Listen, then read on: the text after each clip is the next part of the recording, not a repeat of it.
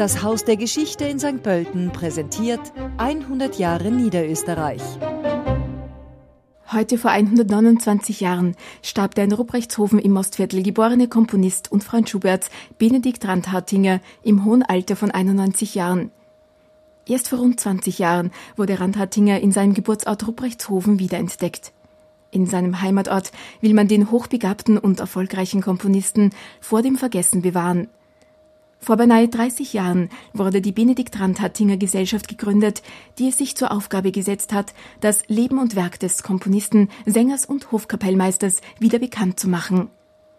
Das Benedikt Randhattinger Museum am Hauptplatz in Rupreichtshofen, das im Oktober 2000 eröffnet wurde, vermittelt seinen Besucherinnen und Besuchern in drei Räumen einen detaillierten Einblick in Musik, Leben und Umfeld des Künstlers – die Marktgemeinde Rupreichtshofen stellte einen ebenerdigen Gewölberaum im Hof des Gemeindeamtes zur musealen Verwendung zur Verfügung.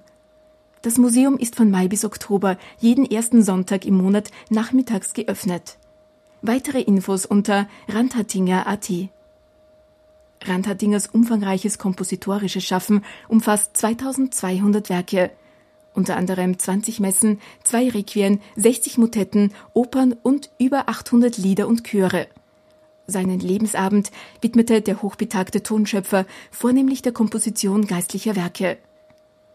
Geboren vor 220 Jahren als Sohn des Ruprechtshofener Dorfschullehrers, war er nicht nur mit musikalischem Talent gesegnet.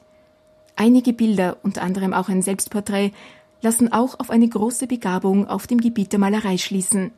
Auch der damalige Hofkapellmeister Antonio Salieri erkannte seine Begabung und unterrichtete ihn in Komposition.